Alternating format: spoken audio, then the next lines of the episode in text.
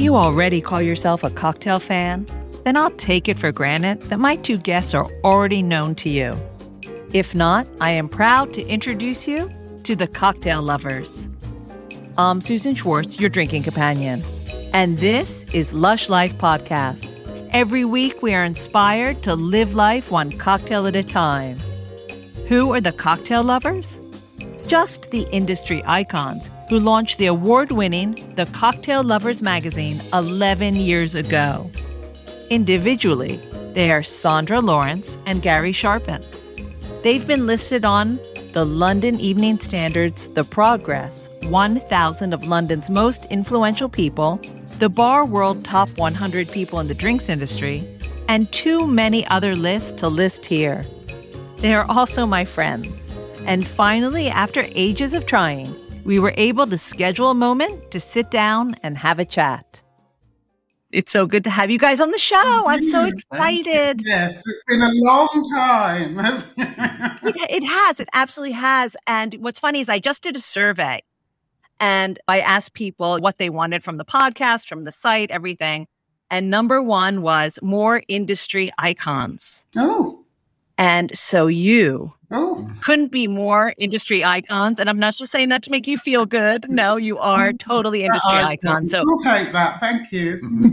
so I am so honored to have you. So thank you very much for being here. Now, what really, really interests me is how people got where they did in this industry. So I know a lot of people just ask you about the magazine, but we're going to go all the way back Mm. to what drew you into this interest- industry, both separately and together. So why don't we start with the lady? Um, Okay. Why don't you tell us a little bit about you, where you grew up, and all of that stuff? About life BC, as in Yeah. life before cocktails. There was life. I guess. Cast your mind back. yeah, there was life before cocktails. Um, I grew up in London, as did Gary, which you'll find out. But actually, quite funnily enough, and we didn't know this, we grew up three streets away from each other. It was meant to be. And um, so we didn't know each other at the time. We we met a lot later. We'll get on to that. But we're both born and bred Londoners. Not many of us left. Actually. No, rare breed. And um, that was in East London. I always knew I wanted to write. Um, I didn't know what, but I knew that I wanted to write. So I, I used to make little magazines at school. I used to draw things. I used to print them off these funny little Bandex machines and get people drawn in. So that was always a magazine style was always there. But I, I came into magazines when I left school. Uh, a lot later, actually. I did lots of different things from working with music, working in film, working in fashion, doing a bit of singing, and then got into the, the journalism, first of all, just by writing off to publications and sort of trying to find a little way in there for myself. I started off with beauty journalism because it was kind of easier in a way. I figured that people would tell you things, you'd get set, be sent products and, and, and whatnot. So that's how I got into it, then moved on to fashion and I've done theatre and all kinds of journalism. But the cocktail side of it actually came when I met Gary. When we started dating, and Gary was very much into cocktails, so he used to take our dates used to be in cocktail bars. He was trying to impress me, and It worked.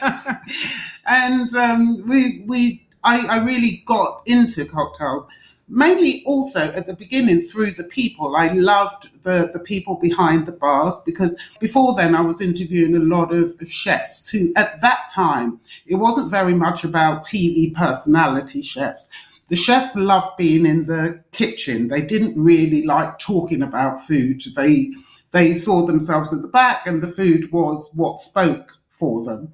Whereas the bartenders were very different. They were at the front and they loved talking about their drinks. And if they saw that you had an inkling of interest in what they were about or what the drink was about, they were so enthusiastic and really wanted to draw you in to their world. So that's what started me becoming interested in cocktails. And actually, I started in the magazine that I was working at at the time, I started writing more about cocktails and sort of slotting them into into the magazine. And and then we started blog basically just because we wanted to do something together and share our passion. Okay, before that, before we get to you, Gary, one question about the magazines. When you were young, were there specific magazines that you loved and you thought, oh, one day I want to write for that? Not really. I, I think I had a vision of the magazines I wanted. It was very, it was kind of not, not girly, it was very teeny magazine. So, in, in the same way that we do the cocktail lovers, there were lots of different segments. So there was there were stories, there were out and about things, there were interviews made up a lot of the time that I pretended that I'd met such and such or whatever. But it always had a, a very commercial magazine format in my mind. And I would draw the pictures. Some of them I draw the pictures. Sometimes I cut out pictures from somewhere else and mock up my own little layout. I loved it. I was a real, I used to do all kinds of entrepreneurial things as a child, including making sandwiches for teachers and selling them to them, that kind of thing. Oh, I love selling them to them. Yeah, yeah, yeah, Yeah, yeah. yeah, yeah. Not just giving them to them, selling them. so that was um, the magazines. I always, I loved that kind of talking to people through words on paper. Put it that way. Mhm. Little did you know that you were really creating, as a child, the magazine that you would have as an adult. You know, but in a funny kind of way, I think I knew that it would lead to that. I knew that that would happen. I didn't know how it would happen, but it was something that I very strongly believed was where I would be. Fabulous. All right, now Gary, let's hear you on on three streets away. What were you doing?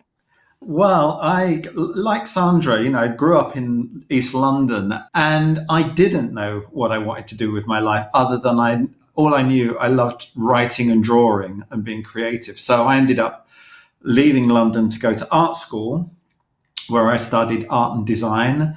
And even when I graduated, I still didn't know what I wanted to do. And I fell into advertising. And uh, as so often happens, I had sort of a knack for advertising. And I ended up spending quite a few years in that world. I worked for some great agencies like Leo Burnett, Ogilvy and Mather, Saatchi and Saatchi. And I became a creative director. And then I ended up um, launching and heading up my own agency for about four years.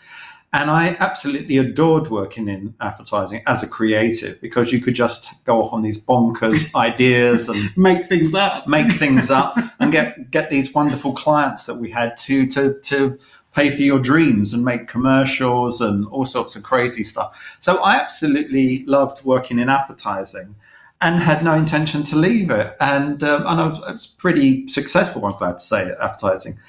And, um, and then I met Sandra 19 years ago. Can you believe 19 No. years ago? um, and we we got together. I, I um, schmoozed her. Tell, Um, tell, tell her how we met. well, oh yes, how we met. Yeah, this That is- was definitely on my mind. It was Oh, coming. Okay, the way we met was early one morning. I, I was going off to what should have been a, a meeting, so I was taking a different route from where I lived to the station, and I saw Sandra in the street. And uh, she looked very elegant. And bearing in mind, this is early in the morning, everyone's going to work. She looked very elegant, very graceful, very, had a nice aura about her. And I just completely forgot I was supposed to be going to a meeting, turned around and introduced myself to her. and, and, the, and the first thing I said, because she was very stylish, and this is no word of a lie, I said, I looked at her, I said, Excuse me. And she stopped and she didn't say anything. And I said, Do you speak English? Because I thought, because she was so stylish, and this is absolutely true, I thought she was going to be French. True. So, and then she said, cool. then she, I said, Do you speak English? She said, Of course I do, mate. Uh, no, she didn't say that. She said a, a, a little. Mhm. Um, anyway, we got chatting. We spoke on the phone a few times before we actually went on the date. Oh my goodness. Wait, wait, wait, wait, wait, wait. You got to oh. stop there. So Yeah. you, this guy comes up to you on the street and says, you know, do you speak English? And you're like, yeah, mate, I do. But you obviously saw something in him because just two seconds later, you're talking on the phone. I was intrigued because And it depends on the mood that you are. Now, if it had been another day, I may not have stopped. I may not have been in the right mood. I might have thought, just get out of my way. But actually, there was something, it wasn't creepy, put it that way. The, the, the way people approach you can make a huge difference to whether you stop and interact or not. And the fact that he was quite shy, is very hesitant about it, but also very polite. So, and it was first thing in the morning, and I'd just come back from the gym and I was feeling quite good about myself. so I think, you know, all of these factors come into play. And it wasn't, um, as I say, it was it was the way that he approached it. It was very excuse me, very gentlemanly. And so, of course, I stopped and had a little conversation. We just had a, a five minute conversation, yeah. I think, and then exchange cards because mm. that's what you do. That's what gentlemen and gentlemen, do. gentlemen and ladies, or ladies and gentlemen. Yeah. And and then that was it. So and then I think we had a call or something. Yeah, we, we spoke on the phone a few times, mm. and we mm. didn't actually meet up. I don't think for another couple of weeks or mm. something because we were both busy and stuff. And then we went out and we got to know each other. And then the remarkable thing was we were chatting and I was trying to be like clever and say, well, you know, I can tell you're from London from your accent. And then I thought I'll be really clever and say, try and pinpoint like Sherlock Holmes, uh, what part of London. And I got it completely wrong. And then she said, well, actually, I'm from somewhere called Forest Gate. And I said, oh, I'm from somewhere called Manor Park, which is like two little hamlets that are uh-huh. near each other in East London. And then we, we started talking and pinned it down. And then it was like, what school did you go to? And then we realized we went to the same school the same junior school at the same time. I was in the fourth year, Sandra was in the first year. So I would have been a prefect and probably told her off for running. and uh, but we were literally sitting in the same assembly at school when we when we were little kids and we didn't know. That is that's insane. That's insane. Now, before we get to the first cocktail, just one thing about your childhoods. Did your family drink? Having a cocktail at 5 or wine at the table? Was that around or part of your life, your culture before meeting each other? Cocktails, no, but um, coming from a West Indian family, drinks are very, very much part of culture and growing up and being with friends and family. So my parents would, they had a bar in the house, which was it. very much those old fashioned, almost looked like a ship front, you know, those kind of bars and there was always there was always some rum. There was always some white rum from the Caribbean that somebody had probably snug, smuggled back in their suitcase. Then there would be other whiskies and things like that. They always it was about hospitality, mm. and I would say that my parents were very much like that. People would turn up unannounced. There'd always be drinks. There'd always be food. And and as for children, us growing up, we were around drinks. And my grandma, who I used to spend a lot of time with actually, she always used to give all of us kids some whiskey with orange squash in it. So I love that grandma. you know, my grandmother was a drinker too, that way as well. it's funny. Yes, we love our grandmothers who drink. Yes, indeed, indeed. So yeah, what about you? Yeah, I, for me, I mean, at home, not really, apart from sort of Christmas and one or two special occasions. We didn't really drink much at home. But for me, where I found my love of cocktails was was quite extraordinary. I think because when I was a child, and I'm talking about like when I was like ten or eleven, I lived in a fantasy world, and I, you know I used to love and still do. I loved old Hollywood movies. I loved old kind of TV. And the reason for that, I kind of saw these guys who dressed really well. They always had great suits. They went to these clubs with names like the Blue Parrot or the, or the Hidden Lagoon or El Morocco. Yeah, exactly. and so I'm talking about people like Cary Grant, Humphrey Bogart um, in, in, England, uh, John Steed in The Avengers. And these guys, they wore these great suits and they would go to these places with these wonderful women on their arm and then they would drink cocktails. So as a child, I thought, oh, right, when I grow up, I don't know what I'm going to do for a living, but I'm going to be like them. I'm going to drink cocktails. I'm going to go to exotic places, wear nice clothes, and hang out with these exotic women and drink cocktails. So, so it, you know, and I was a kid in the East End. I had no idea that that wasn't supposed to be what you did. And then when I grew up, I just thought, I'm going to become that character. And, um, and I did when I worked in advertising. It's funny because I was the only creative person who used to wear like suits and ties because I wanted to look like Cary Grant when he worked in advertising. All my peers wore t-shirts and jeans and trainers.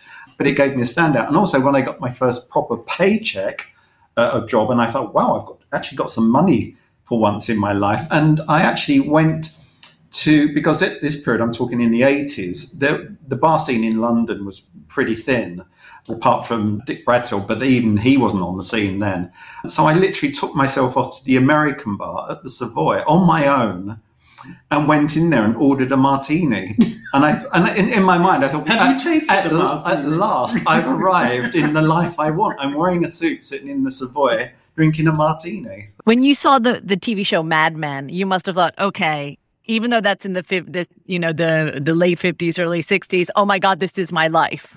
Well, it, it, uh, by then, Some of it, obviously. I'd left advertising by then, but I thought, my God, they've just ripped me off and taken my life story and said it in America when we, we all know that Don Draper was actually Gary Sharpen living in London. you know. So I'm still waiting for my royalty for that show. Um, yes, and you answered my question about what was you know the first cocktail experience. You said the Savoy. It was the '80s. What other bars were you, you were you mm, Oh, exploring we- then, or, or drinking in then? Well, it's funny because I think Sandra and I, again, we, We would have crossed we, we would have crossed paths without knowing. But in the early to mid 80s, the co- there was a little bit of a cocktail revival There going was a on. scene. It There wasn't was a- necessarily about great cocktails. There were certain places. So at this stage, I was You were going working with a photographer. So um, so we used to go to Zanzibar I used to go to the Zanzibar. and, yeah. and also there were the places. Was it Coconut Grove Yeah, there was and Coke- Peppermint, uh, Peppermint Park? Yeah, the, the names are great. They're aren't they? fabulous. I, I just wish I could go back to Coconut Grove because it was it was um, it was like you expected to see Kid Creole walk in. It was that kind of place. yeah, yeah, yeah, yeah. But all the drinks, they were those drinks then with lots of cream, uh, slow, comfortable screw up against the wall, all those kind of Frozen daiquiris, Yeah. you know, and, things Right. like and they were great. Mm. But it, it was also, it was very much a scene. So it was about going out, being seen, being young people, having fun in these glamorous places, you Mm. know. So Yeah. actually, it's still the same. It's just different places and much better drinks, you know. So And then your worlds collided, and Mhm. um, you must remember the first cocktail you had together. Please tell me you do. No, I probably would have ordered a martini because it's it's my go-to drink even now. But I Sorry, I meant the first cocktail place, at least. oh, the cocktail place. Mm. Um, oh gosh, there- oh, there- I tell you, it was- was at the Trafalgar. the Trafalgar. Yeah, Rock, we used Rockwell, to Rockwell at, the Trafalgar. Trafalgar. We used to go there quite a lot. It was a really good spot at the Mm. time. And I remember there was a lovely bartender there, and actually he David. got me, David, and he Yeah. got me into writing about cocktails. I must say because there was he was the person that actually made the whole cocktail experience something that I thought, wow, this is great. This guy really loves his stuff. He really wants you to understand what he's doing. He really cares about you. Would go and sit in front of the bar and he'd bring different ingredients that he was working He on. us. He wanted us to try out things because Yeah. he could see how much we loved what he was Mm. doing. Yeah, So my go-to cocktail there at that time was the um, was vanilla, vanilla martini. martini. Yeah. But he made Yeah. them really well, and it was a great introduction to into the the cocktail thing. My first proper martini was um, no, my first good proper martini was a Duke's, but that that came a couple mm. of years later. Yeah. So, so him talking to you about the drink when you went back to the the, or I'm sorry, in fact, this may not even be, but I was thinking maybe when you went back to the magazine or you had this idea, ooh, I could write about cocktails. This could be a thing. Did you just start writing and then pitch to someone, or were you writing a magazine and brought that idea to them? And what was their reaction? I, I was working at a magazine called Where London. So there's lots of Where New York's, Where Paris, Where everywhere. And um, so I was editing a magazine there and I started bringing in cocktails much more into the magazine through that. I got you to write some things Yeah, and yeah. we were doing bits. And then from there, we started doing the blog. But at the same point, I wanted to write about cocktails on a much wider scale. I wanted people to appreciate what I was appreciating with all these great bartenders that were making these brilliant drinks and really, really cared about what they were doing. Hmm. So I pitched some ideas as a freelancer to magazines, and none of the magazines at that time actually really wanted to talk about cocktails. Yeah. Because it was you were either in the trade, and the consumer magazines did not cover cover drinks really, only wine, and so just got kept being rejected, rejected, rejected, and that's why we started the hmm. magazine in the end because we wanted a magazine that was very much consumer focused and was speaking to people like us that liked a bit about drinks, didn't know too much about them, wanted to know more. Who are the people to see? Where should I go? And, and also not patronize people. You know, it's like, we don't go in for the whole tasting thing, you know, we just know whether we like it or whether we don't, you know, and, and that's what we, we wanted Yeah. to do. So the best thing that ever happened was that at the time, people didn't want to publish these things that I wanted to write about drinks. Yeah. And with the blog, you started it 2008, right? Uh, yeah, it Yeah. was. Yeah, it was. And we were both working Yeah, we we did the blog for about two years while we still had Uh, our full time jobs, and it was. And when we started it, it you know, it's like, oh, we'll just do a post every weekend, and it'll take a couple of hours. And then over the next two years, because we got into it so much, and we were getting some really good feedback from different people. It suddenly took over like our whole weekends, and we were writing in the email. Tell me about it. yeah, yeah, exactly.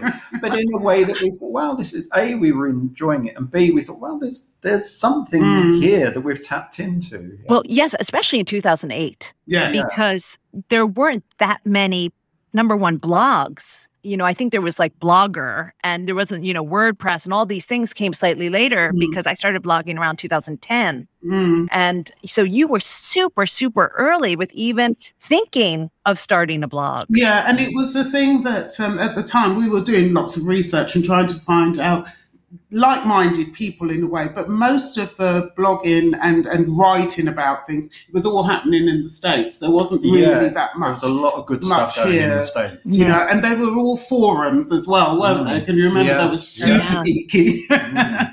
but um, it, was, it was quite an interesting time. There were some bloggers, I hate saying bloggers because it always sounds sort of demeaning and it isn't. Writers, online writers. Online writers, Right. yeah. There were a few. That was probably about 2010 when um, Gin Monkey Yeah, and a lot- lot- Right, yeah, yeah. lots of different people. So you'd sort of see the same people on the circuit, but still, it was very tight. I. I Yeah, would say. yeah. And then and then we made the decision to do a magazine. God knows where that came from or It- it why was- we even. it- thought Wait, wait, we wait. How can you say God knows where that came from? I know. Do you know what I mean? also, we we did. It's the worst business plan ever. We did zero market research. You were born to do this magazine. We- We're both creative people, so we had no business sense whatsoever. and we just said, "Hey, let's launch the magazine that we want to read," Yeah. and gave up our jobs to do it. But I think sometimes ignorance is bliss because Mm. we we knew the the one thing we did have was passion, and Mm. we did know that intrinsically we knew it would work. In the same way that Gary said you, you didn't know what you wanted to do when you were Mm. growing up, you knew you wanted to be drinking cocktails and wearing suits. I knew I wanted to to have a magazine, so somehow we made our dreams come true. Yeah. you know, And when you first, I guess you already knew people from your blog, but when you first approached people about them being in the magazine or, you know, maybe sponsoring or or advertising in the magazine, did you find resistance, or were you like, or were people like, oh yeah, yeah, finally an outlet for for us? A little a bit of both. Mm. Advertising's always tricky. It's still tricky, to be honest. Brands, brands are that's a whole different Right, podcast. exactly. But, but to, to to get people involved, when we started the blog, say we were just doing it. We weren't actually looking for contributors or anything. We just used to go to bars and write about what we saw. Luckily, part of my job was I was editing this other magazine, Where London, so I could get some review things hmm. from that. So we were doing some of the reviews were covered from work, and others we were doing off our own back because there were places that we thought that we should go and we wanted to to uncover them. But once the magazine started, by that time we'd actually built up a network of people that liked what we did. They liked mm. our writing style because it was very much a lifestyle mm. writing style that I don't think there was too much of that no. in, in, the drinks community. Yeah. I think the other thing that's worth saying as well on that is when we first started uh, writing this sort of online sort of piece together. And we, we spent ages trying to think what to call it. Oh, yeah.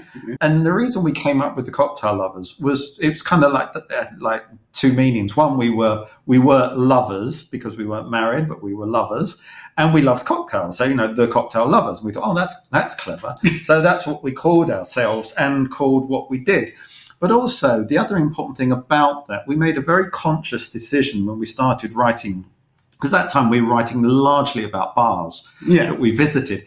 And we made this conscious decision that we weren't going to be those smart foodie writers that mm-hmm. trash restaurants. Because I've always, we've both always hated that kind of thing of someone who writes a review of a restaurant. And, and bearing in mind, some the founders of that restaurant may have put two, five years of their life into it, all their savings, and then some smart aleck comes along and trashes it.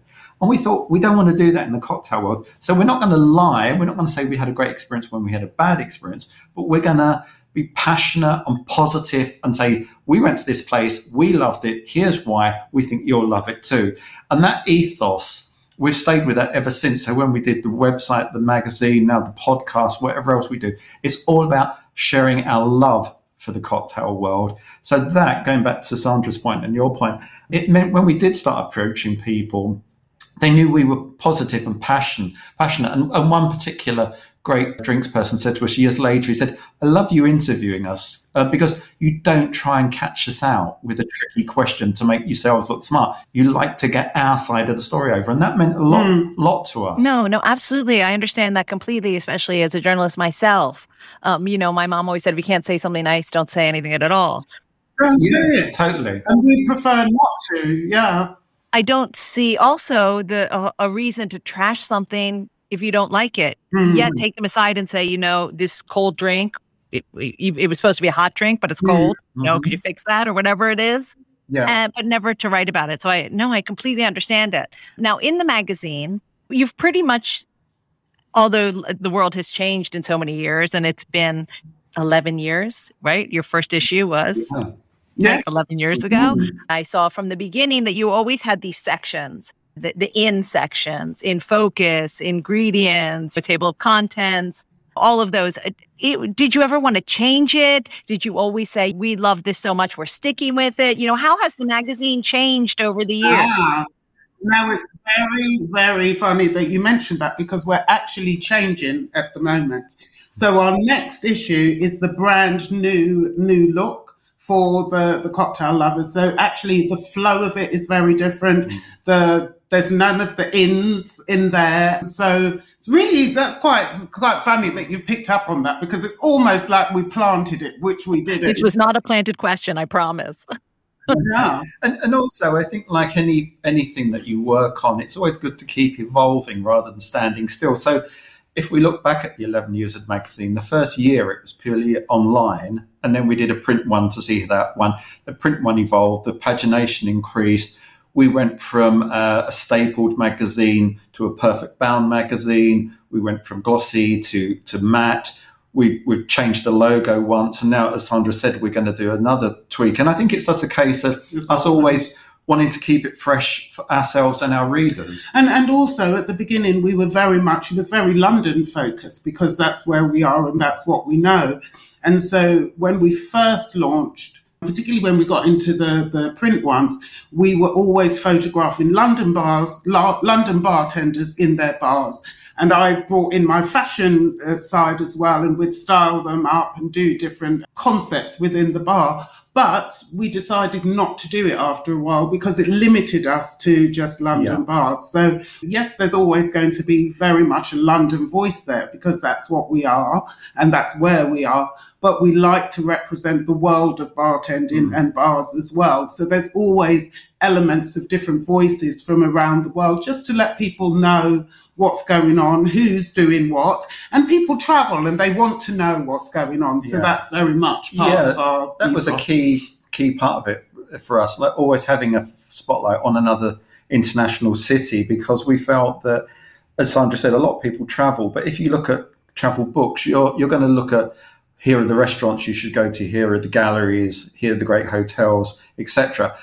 But quite often, they, they, they're not great cocktail bar recommendations. So we want to say, let's make sure if you're in Paris, New York, Shanghai, Tokyo, wherever, that we've got we've given you some good recommendations to go to. No, absolutely. And of course, the world seems to be getting smaller, and as people yeah. um, mm. travel more, definitely people started to travel for a specific restaurant, and now people are yeah. going to a specific bar. Dead Rabbit, you know, all these really really famous bars. People are like, well, if I'm New York, mm. I'm definitely going to go there because of the hard work you've put into telling the world about these things. So now, um, going on from that, you have to tell me a little yep. bit about why you decided to get behind the mic now. it took a while, actually. A couple of people had asked us if we'd thought about doing it, and we're like, absolutely not. Why would we want to want to do that? But actually, it, it came. We did an interview with we we were on Hannah and Michael's yeah. podcast. Yes, and they, we guests on that. Yeah, and they asked us, well, they sent us a thing saying, you definitely should do it, blah, blah, blah. And, and then finally, for some reason, the penny dropped and mm. we were mm. like, let's just give it a go. And actually, I love it because writing, you know how difficult writing can be. Talking, just the two of us talking together and actually having the podcast, which we still have in a magazine style format. So there's an interview, there are product reviews, there's bar reviews and a book review. Yeah. And and also us just talking about them. And it's a lovely I love doing I love doing the podcast actually. It's a really good thing. Yeah. Also I like it for a number of reasons, but in a way it felt to me like we kind of got back to basics about mm. You know that sort of thing of in the magazine which we love you we can share these great stories. But with the podcast, it took it back to being very personal and like this is why we fell in love with it in the first place. That's why I like the section on the podcast where we always start by making each other a drink because that's what we do at home. We mm. make each other drinks. It's fun, and we just wanted to share again, share that love, that passion of on, on great cocktails, great fun, mm. and talking to people. Yeah, you know, and and one of um, our readers, and she's been a, a, subscriber right from the from beginning, the first issue, and she yeah. listened to the podcast, but she got in touch, and it it was almost like a backhanded compliment because she was like, "Oh, I listened to your podcast and I thought you guys were going to be too cool for school, but actually you're just like normal." What did she, she say? She said, yeah, "I thought you were going to be too cool for school, but it turns out she said it's like having my two friends sitting yeah, in the living yeah, room with me, chatting about what they're up to." also, cocktails. just being nonsense. You so, know what I mean? Just talking away. Yeah, exactly. But it was a lovely piece of feedback. We yeah, really were proud. Well, definitely because you have a magazine and you you talk about everyone else. You don't really talk about yourselves. Mm. So what I find really lovely is that again like she said, I hear your voices. I get to know you. Mm. Yeah. And that can be really powerful. You've introduced me to so many people. It's so nice to meet you guys. Mm. Yeah. That means a lot to us. Yeah. And then the people will come back to the magazine and hear your voice. Yes. In a different way, in yeah. that way. So yeah. We love it. Absolutely. Now, I don't want to say you've been around the block, but you have been in London for a long time. I kind of have, yeah. and I was wondering, in all of these years of seeing really the industry grow, what do you think has changed the most? Either the writing or or the bars. Obviously, the cocktails you said have gotten better. But what do you what do you see, even with COVID or before COVID or including COVID, has changed either for the better or or not? I, I think it's I think our timing has been really fortuitous. You know, we've been doing this, as said, since 2008. And during that time, I think the thing we've noticed much is how much consumers' knowledge has grown so rapidly and in a really positive way. Because I think when we started, there was still this fear of ordering. And that's another reason we did what we did. We wanted to sort of break down those barriers and you'd go into a, a, bar and people were a bit scared about what they were ordering and was it going to be a pink drink that made them look silly or whatever. But then fast forward over a few years, and now I, I my market research, such as it is, I listen to people's conversations in bars, and I love it when I hear someone sort of saying to the bartender about what gins do you have which they wouldn't have asked that question 10 years ago. Or they'll sort of say, Oh, I like my drink this way. And not in a horrible way, in a really like, Oh yeah, I like, I like my dry, my I like my martini a little bit sweeter or whatever. You know, and I really like the fact that consumers are more confident, they're more knowledgeable. Yeah, I think everything's grown up together. I think that bartenders that go into into bar industry now do it really seriously. Yeah. It is a profession, and I think that that bleeds down to the consumers. So, you know, you've got these great guys and ladies that they go into it because they see something in the same way that we did, that it is a great industry to be in. There's, I always say this, that bartending or getting a great cocktail, it's about history, it's about art, it's geography, it's culinary. There's so many things that go into creating the cocktail. And I think that that has fed down to consumers. And also there's a much bigger appreciation for cocktails. As I said, when I tried to pitch um, ideas to, to consumer magazines 12 years mm. ago, they weren't interested. Now you go into everywhere's got a cocktail recipe or a cocktail section. Mm. Every interiors magazine has a bar trolley in it or something. It's everywhere. Cocktail culture is everywhere, yeah. whether from the way that you dress to the places you go. Every restaurant now has a cocktail menu. That never used to mm. happen before, you know. So it is very much cocktail culture is part of everyday life now. So that's the biggest thing. Yeah, yeah. And I think one other thing can I just throw in as well? Just I think is it's been wonderful in that 10 years to see, as Sandra said, you know, the explosion of the, the craft of the bartender. And with that, the quality of bars available is fantastic. Mm. You know, you used to be talking about London, New York, and a few other capital cities. Now, if you just take the UK, for example, you can go to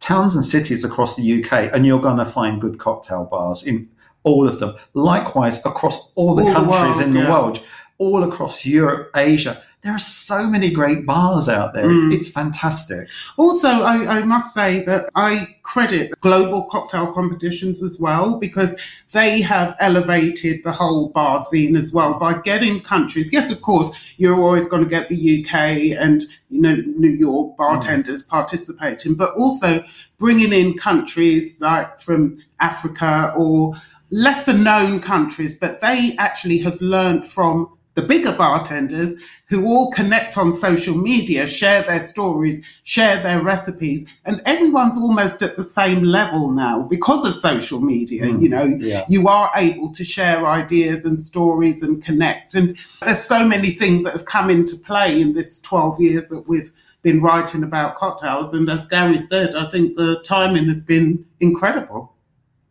Absolutely. Y- yes, everything that you said. And I, I think that, you know, I really believe that it is one of the best industries to be involved with in yeah. any way. I've I've done a lot of stuff in my life and I said I'll never leave this mm. because I've never met people who are so supportive of each other. Yes. And I'm not living in la la land. I know there's healthy competition and everyone's vying for the dollar, the pound or whatever it is, but the the amount of people who have been supportive to me mm-hmm. starting mm. and to the the the bartenders themselves the the bar people themselves really supporting each other and helping each other to learn or be the best i've never seen that in any other industry before mm. yeah. because I, I you know i try and get any young person i know like what don't you want to go into the drinks industry it's really great so god this is such a tough question but i was wondering if what you think of will be the future? Mm. You, you don't have to answer that if you no i mean i think that's the beauty. You don't know what the future is. We've seen it what's been great is seeing people's resilience and being able to pivot mm. so quickly you know when mm. when covid hit that people were still able to to make a, a, living and to do things and do things really creatively and well. So mm. having things like bottled cocktails, which no one really cared about before, but to to actually be able to produce them really really quite quickly, but also completely and completely brilliantly, you know. Right. So, and canned cocktails. Yeah. That was another one. I always used to turn my nose up a little bit, but you know, we've had some great innovations and and also just different activations. So as for the future, I don't know because things move so quickly and the people in this industry are so clever and innovative. You've got no idea what's going to happen next week, let alone, Yeah. you know. So yeah, and I think that's the thing is um, because we've been doing what we do for this number of years. I, for me, it's kind of similar to say music or fashion. You kind of have enough hindsight now to sort of see little cycles, and I think that's interesting for us because we, as Sandra said, we don't know what's coming next, but we know it's going to be exciting Mm. because. There, no one is going to stand still. It's not like, oh, we've all found the ultimate cocktail recipes. There's no more to do. You know, Right. You know, there's always we- we're getting information, as I'm sure you do, about a new variation on a spirit, not just another gin. You know, always we're always open to another gin, but you know, a new type of spirit or a new ingredient, or you know, the rise of the non-alcoholic um, ingredients. So there's always going to be new stuff to look forward to. Mm, And always new stuff to read about indeed. in the Cocktail Lovers Oh, that, magazine. that keeps it really, really good. Right. I remember when we first started, we were like, do you think we'll be able to keep it going? Do you know Is what I mean? going to be enough, enough content? Oh, my mother once said to me, This podcasting thing, are there going to be enough people for you to interview? and I said, Mom, if I just interviewed people from London, yeah, exactly. I've been doing it for the rest of my life. So don't worry about content. so true. Absolutely, absolutely. And that's what keeps it interesting as well, isn't it? Of course, of course, everything new and learning so much. And uh, I want to thank you guys so much. But before we go, I always ask two questions. Mhm. I'll e- ask the easiest first, which is Do you have any top tips for the home bartender or things that you do at home that make your life easier with cocktails? My one is it's going to sound really obvious, but we get asked a lot by people we meet, like guests and consumers who pre COVID especially, they want to learn to make drinks at home.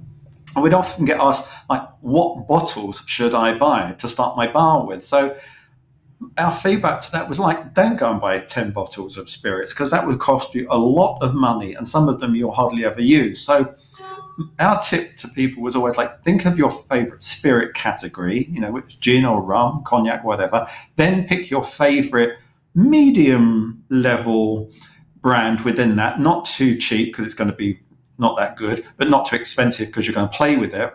And then make a sour. So, you know, that's the easiest drink in the world to make at home. You know, sugar syrup you can make dead easy. Use citrus juice, you know, like making lemonade, but more fun. And then just make a, a great sour. And that is your first cocktail at home. And then once you've mastered that, the balance, then think, oh, I can try that with a different spirit, or I can replace the syrup with a liqueur. And then you're off and running into making your own cocktails. Fabulous. And I would say you don't have to buy lots of great kit. You know, sometimes people, there are lots of reasons people think that they can't make cocktails. They think they're too complicated, they're too expensive, and they have to buy lots of kit. So we sometimes, when we've done events, we'll use Kilner jars just to let people know you can use whatever. Or Mr. Rum Ambassador told us this one that if you've got a regular water bottle, use that as your shaker instead. It's got your strainer, you've got everything you need in there, and you've already got that piece of equipment. So that's it. Make it simple. Make it simple. Fabulous. Now, the last question is if you could be anywhere drinking anything right now, where would that be?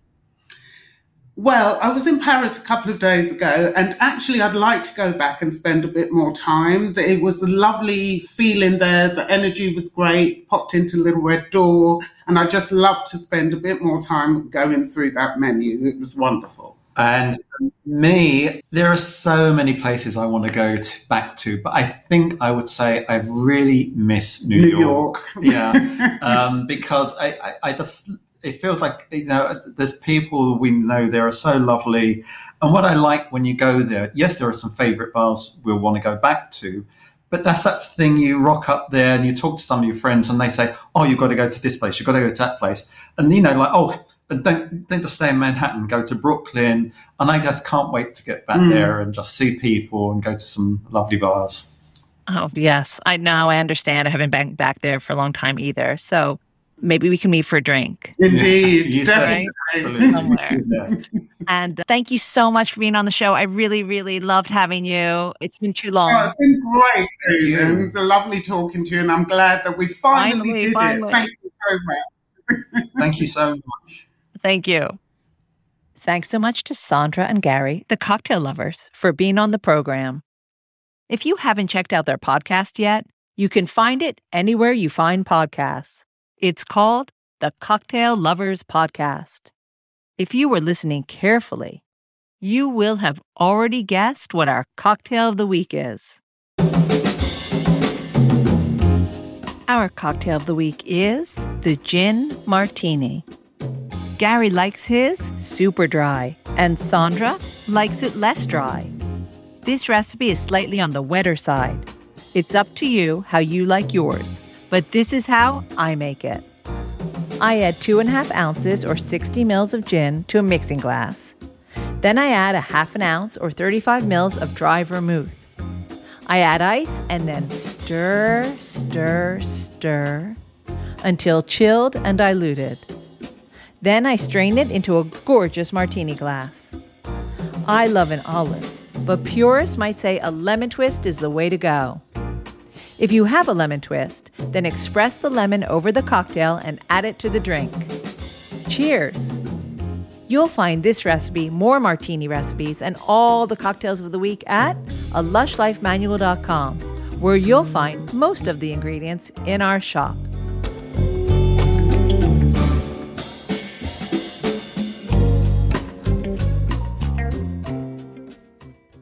I hope everyone had a lovely holiday. We are back to go, go, go and heading off to Tenerife next week. Yes, it's work, I promise. So if you live for Lush Life, make sure you head out to the bars and restaurants you love and tell them how much you love them. Theme music for Lush Life is by Steven Shapiro and used with permission. And Lush Life is always and will be forever produced by Evo Terra and Simpler Media Productions. Which leads me to say the wise words of Oscar Wilde all things in moderation, including moderation, and always drink responsibly. Next time, cocktails are going to the dogs. No, the cats. The wild cats. Until that time, bottoms up.